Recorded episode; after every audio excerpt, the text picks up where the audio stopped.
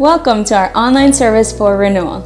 My name is Adri, and I'm so glad you're spending time with us today. Today, you'll hear from Pastor Jared and our worship team.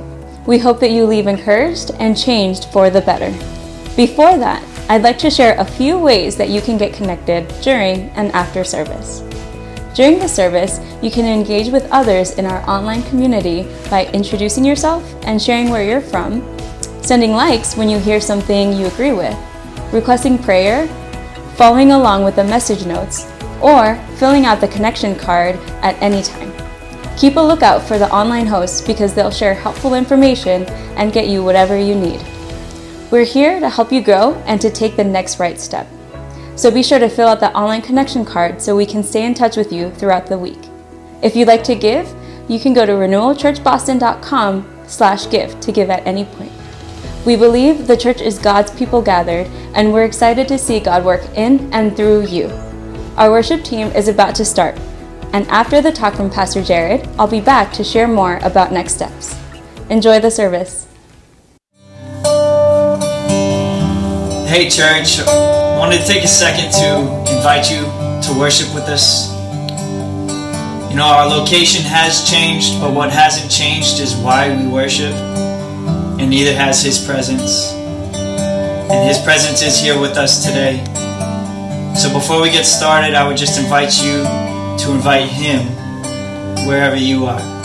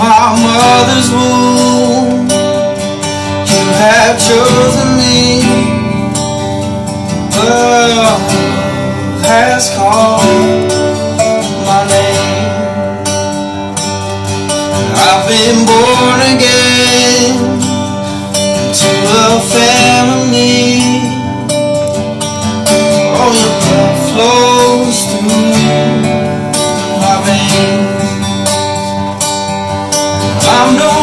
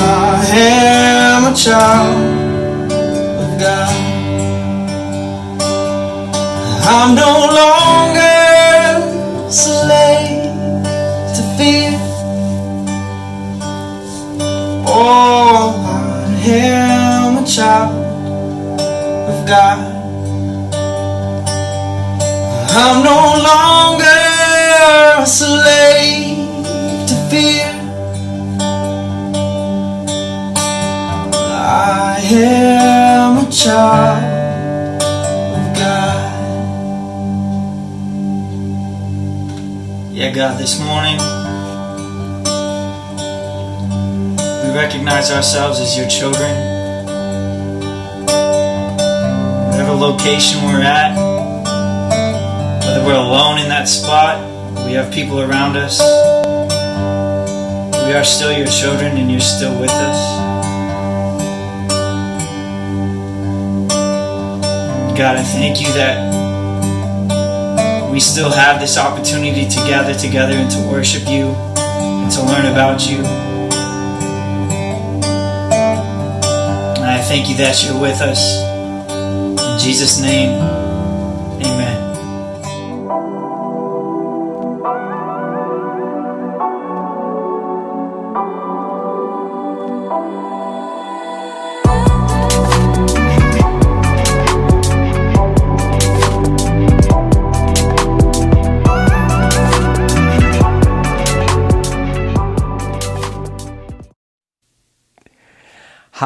and welcome to Renewal Church. I'm Jared Kirk. Thank you for joining us online today. It was so good to hear that from Dusty and Josh, shot in their apartment building. You know, with everything happening with coronavirus, we know that there's a lot of people in need and a lot of lives have been disrupted. And for us as a church as well, we kind of had a feeling that we weren't going to be able to gather even to shoot our services anymore. So Dusty's shooting from his apartment, and I'm filming. Actually, this is my house. My couches are moved over there. My table's moved over there. Everything's been disrupted. And that's just a small little inconvenience, but it's very true that all of our lives have been turned upside down. And I just think that's why we're in this teaching series called When Life Turns Upside Down, that everybody altogether has gone through a shift in life that maybe you saw coming, maybe you didn't see coming, but we're going to get through this together. We are here for you as a church. If you have any needs or you are able to offer help, you can always go to renewalchurchboston.com slash help.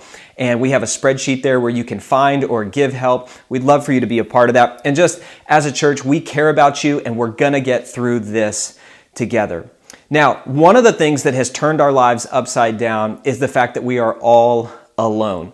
Now, over the last couple weeks, we were talking about other things. Last week, we talked about strength in difficult times in this teaching series. And if you missed that, you can download the Renewal Church Boston app and catch up on articles or older worship services, things like that. We encourage you to do that. You can also give. That's the fastest and easiest way to give is through the app.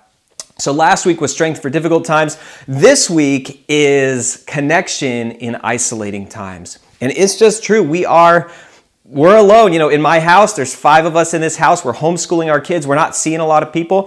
Some of you are stuck by yourself in a one person apartment, and we are isolated. And the Bible has some incredible wisdom to give to you about how to go through times when you are alone. The Bible has this word to communicate a time of isolation, a time of stripping away of things that, that don't matter, a time where you're not as comfortable as you used to be, a time where things may be uncertain and you don't know where things are going. And the word that the Bible uses, the word God uses for this is wilderness.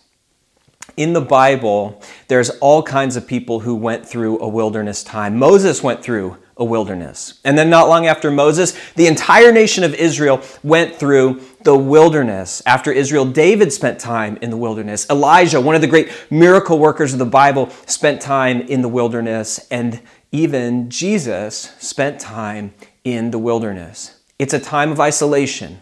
It's a time of stripping away. It's a time where things come down to their bare essentials, a time when you're vulnerable. And a t- uh, it's a pivotal moment in life between what came before and what's about to come next. That is a wilderness. And I believe we are going through one of those times together as a culture through the isolation that we experience. But isolation isn't the only part of wilderness. There's actually many wildernesses that you can experience in your life. There's the wilderness of, there's a financial wilderness where you used to have plenty and now you're in a time of need. There are there's a wilderness that comes from relational meltdown where you used to be in a long-term relationship and it's just broken up or things aren't going as well as you wish that they were going in your marriage. And so you just feel like I'm wandering here. I'm not moving with direction. I'm in the wilderness. There's wildernesses that come from grief.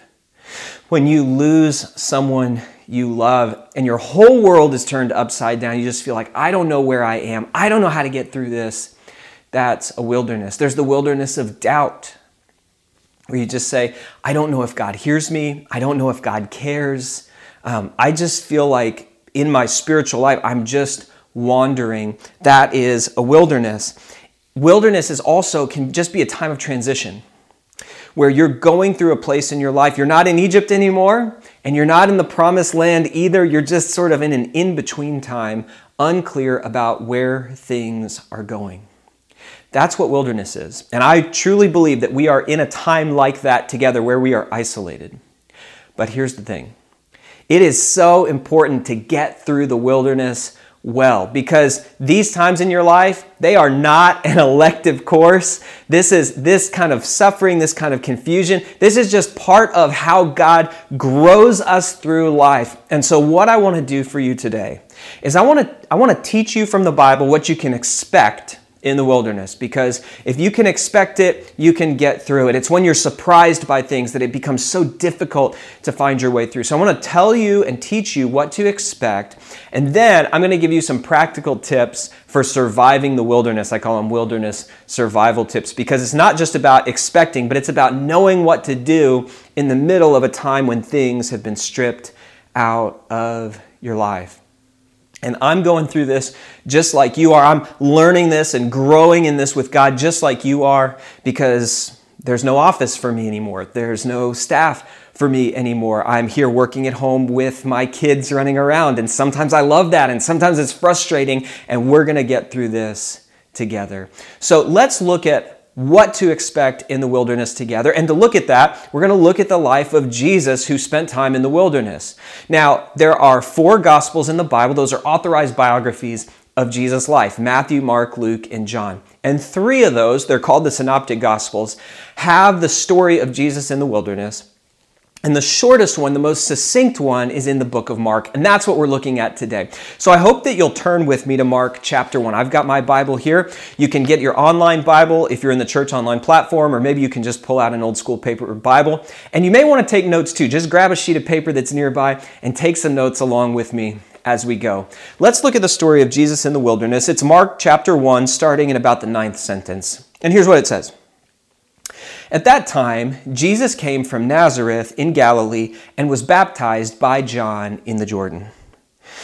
Just as Jesus was coming up out of the water, he saw heaven being torn open and the Spirit descending on him like a dove. And a voice came from heaven and said, You are my Son, whom I love. With you I am well pleased.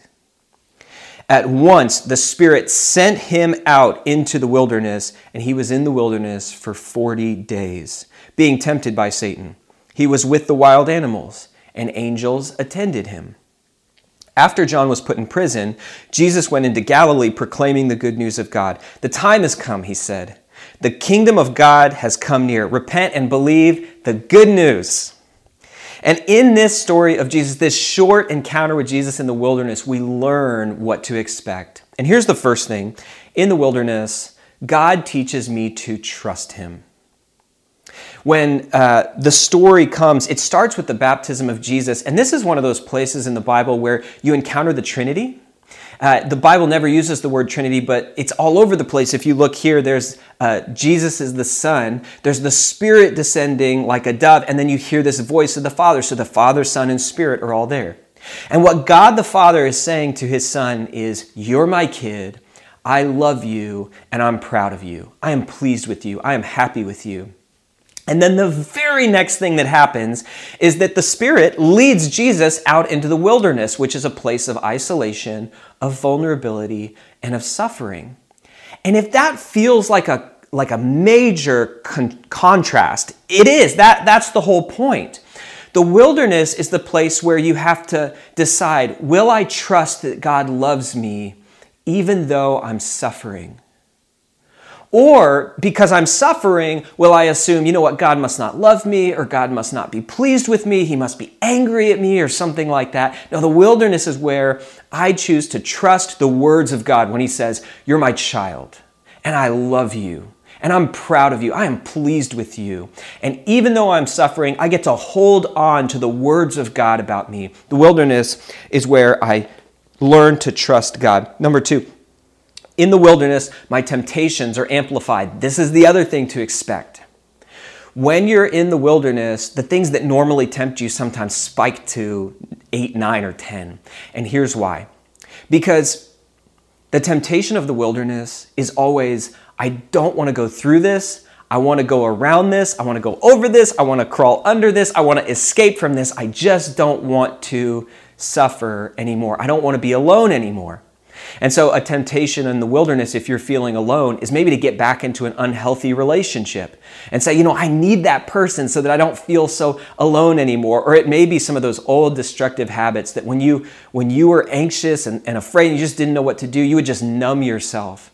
Whether it was at the bottom of a bottle or the, the bottom of, you know, it, whatever it is.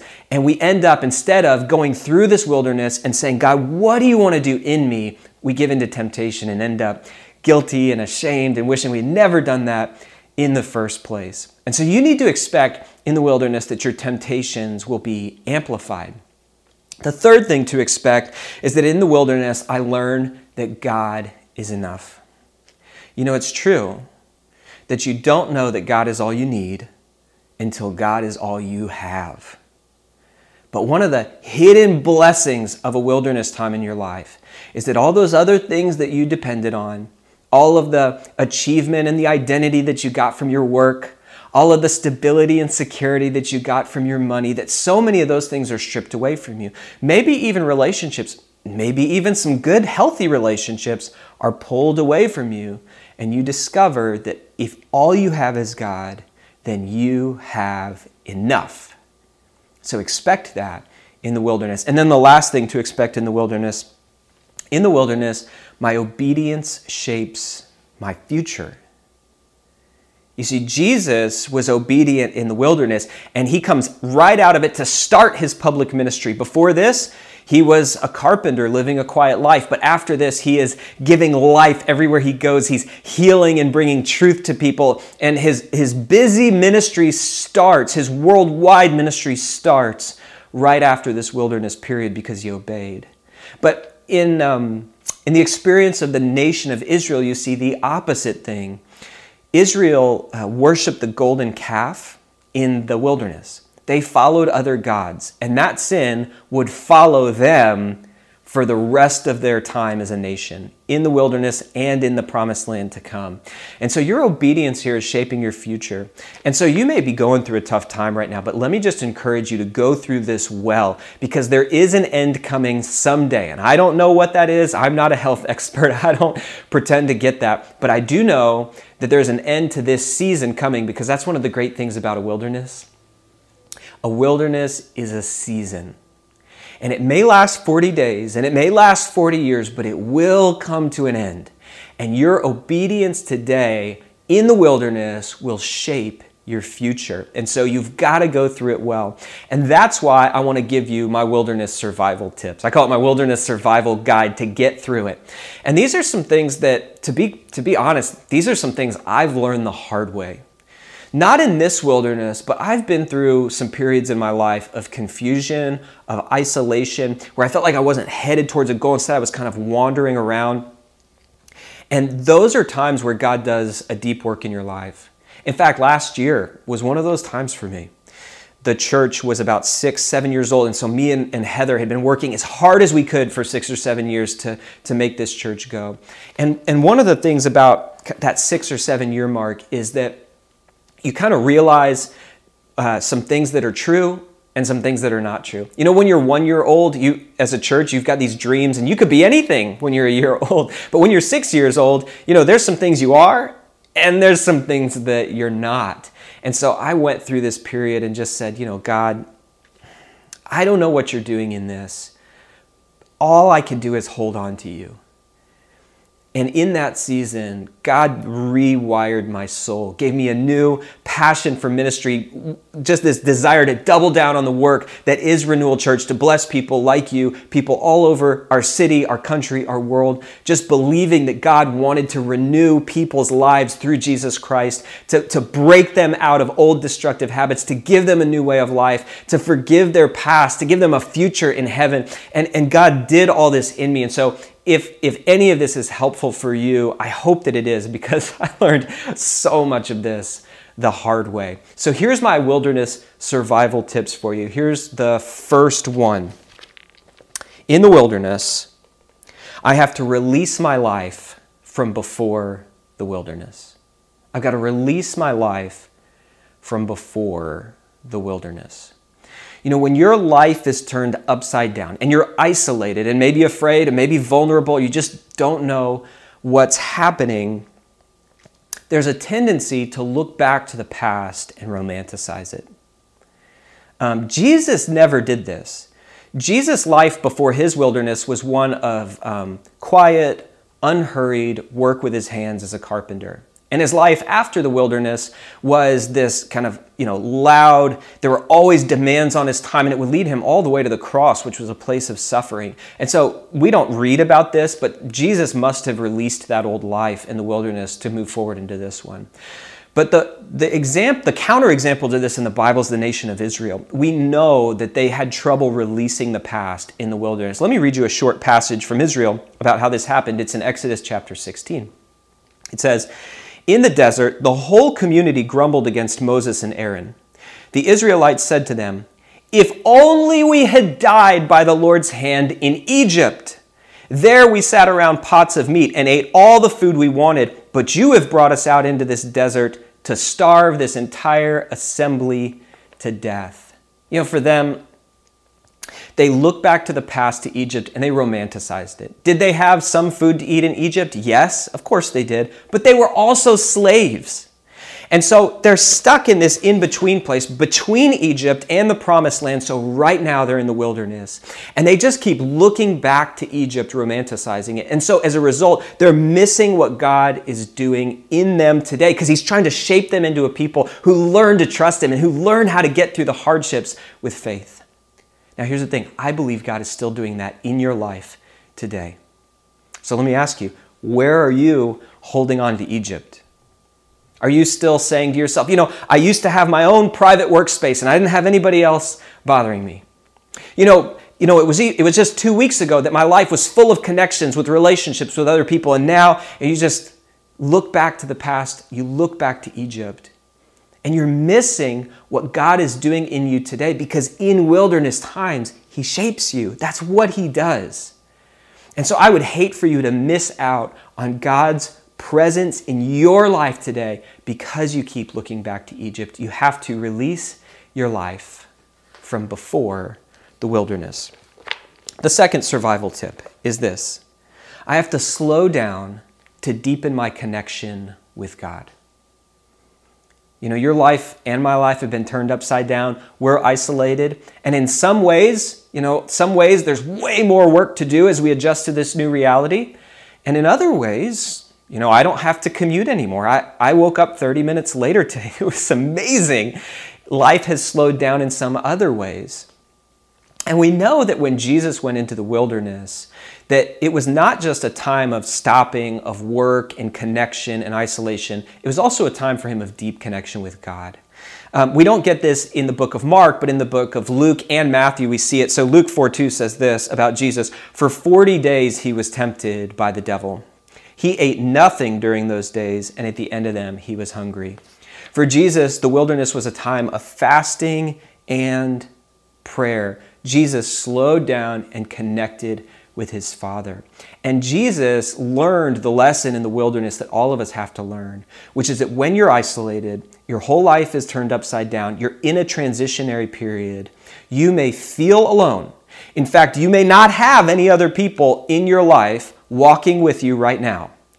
But when you have a relationship with your Heavenly Father, you're never really alone. And I want to talk to those of you today who, when you hear this, you think, man, that, that sounds good or nice or beautiful or even interesting, but um, you feel like I, I just don't know about that. It could be that you're trying to go through this and you don't have a relationship with God through Jesus. And that might be why you feel no connection with Him. That might be why you feel so incredibly anxious or so incredibly worried about everything that's going on in the world around you, is because you just don't have that relationship. But one of the one of the most incredible things about the Bible is it teaches what God's like and it teaches how much he wants to have a relationship with you. God is not picky. He'll take anybody. He took me, he will take you. God um, wants to have a relationship with you. He, he loves his kids, even those who have run far away from him. He's like a dad who's always pursuing his runaway kids. And if you want to have a relationship with God today, if you if you want to be able to connect with him and slow down during this time, at the end of the message today, I'm going to pray a prayer. It's a short prayer and it, it goes like this. It says, God, I know that I need you. I need you to forgive my past. I need you to guarantee me a future in heaven, and I need your presence with me here today to give me strength and get me through this. God, would you come into my life? I want to follow you today and for the rest of my life. Amen. And if you pray that prayer right now or at the end of the message, you can start a relationship with God. And one thing every Christian will tell you is that God is never far away, that the moment you reach out to Him, He is there with you. It's such a beautiful thing. Now, to my Christian friends, those of you who are a part of a church or those of you who follow Jesus and are watching, here's the challenge for you. Are you slowing down to connect with God or are you distracting yourself to death? I mean, listen, my family, we watch Netflix. I watch Lego Masters with my son. You know, we, we do all the fun stuff, but we also make time as a family to do family devotions in the evening. I, I make time in the morning to read the Bible and to journal to connect with God. Are you distracting yourself to death or are you slowing down to connect with Him? All right, so the first two survival tips release my life from before the wilderness, slow down to deepen my connection with God. Number three, I persevere to become more like Jesus. You know, when you're in the wilderness, your life is upside down and you're isolated, one of our greatest temptations is just to quit and say, I'm not going to do this anymore. I'm not going through this anymore. But if you quit in the middle of the wilderness, you will miss out on some of the blessings God has for you. Listen to the book of James, uh, chapter 1, verses 2 through 4. It says, Consider it pure joy, my brothers and sisters, whenever you face trials of many kinds. Now, that's one of the most insane sentences that has ever been written in human history. Consider it joy when you go through trials. It's like, how could that possibly be? It's only possible because of what comes after it. Listen to this. Because you know that the testing of your faith produces perseverance. Let perseverance finish its work so that you may be mature and complete, not lacking anything. When you go through when you go through a trial and you stay in it and you persevere, you become mature. And, and that just means becoming like Jesus, someone who loves God with everything they've got and loves people, loves their neighbor as themselves. Now, maturity in the Bible is not about how much of the Bible you know, it's about how much of the Bible you obey. Because we all know people whose heads are filled with Bible knowledge, but their hearts are full of self righteousness. I personally would much rather hang out with friends who maybe don't know every single verse in this book, but are trying their best to love God with everything and love people with all they've got. And when you persevere, you will grow in maturity. It's one of the blessings that God has for you. So, what does it look like to persevere? Well, I thought about that. And here, here's how I think it works. If you're going through the, the wilderness of relational isolation, I think in faith, you need to try to keep connecting. You're not going to give up on connecting. You're not going to give up on community. You're going to say, God, you know, in faith, I'll take a step towards it. And if you're in a community group at the church, you know, do the online community group things. Our groups are doing that on Google Hangouts, they're doing that through Zoom or whatever it is. If you're not in a community group and you think, man, I need that community, I need that connection in my life, we're actually starting an online community group this Tuesday at 6:30.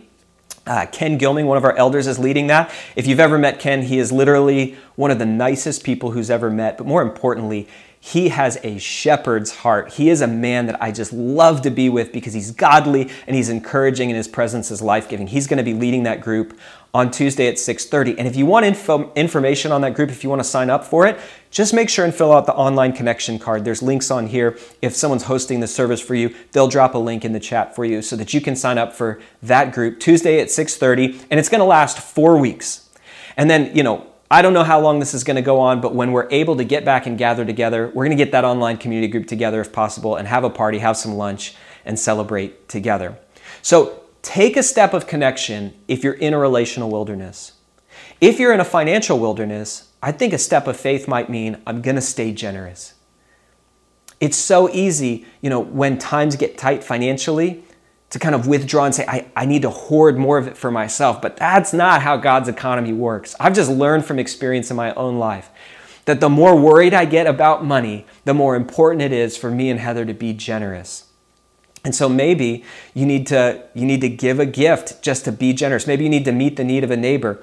At Renewal Church, we do have a fund set up for coronavirus relief and benevolence, and 100% of that goes to meet needs in the community external. It's not going to the operating budget of the church. And so you can log on to renewalchurchboston.com slash give and you can give a gift to that. Or you can download the Renewal Church Boston app. That's always the fastest and easiest way to give.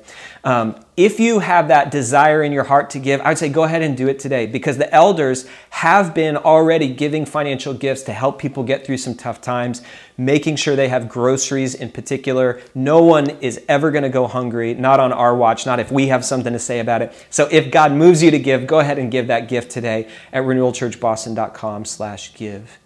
You know, if you're in the wilderness of doubt, maybe to persevere, to take that step of faith is to say, I'm going to I'm going to listen again next week. I'm just going to come back to listen more and learn more. Or maybe it's that dangerous prayer of saying, God, if you're real, show yourself to me. But whatever that looks like for you, persevere in the wilderness because God has a blessing for you on the other side. All right, let's look at our last wilderness survival tip today.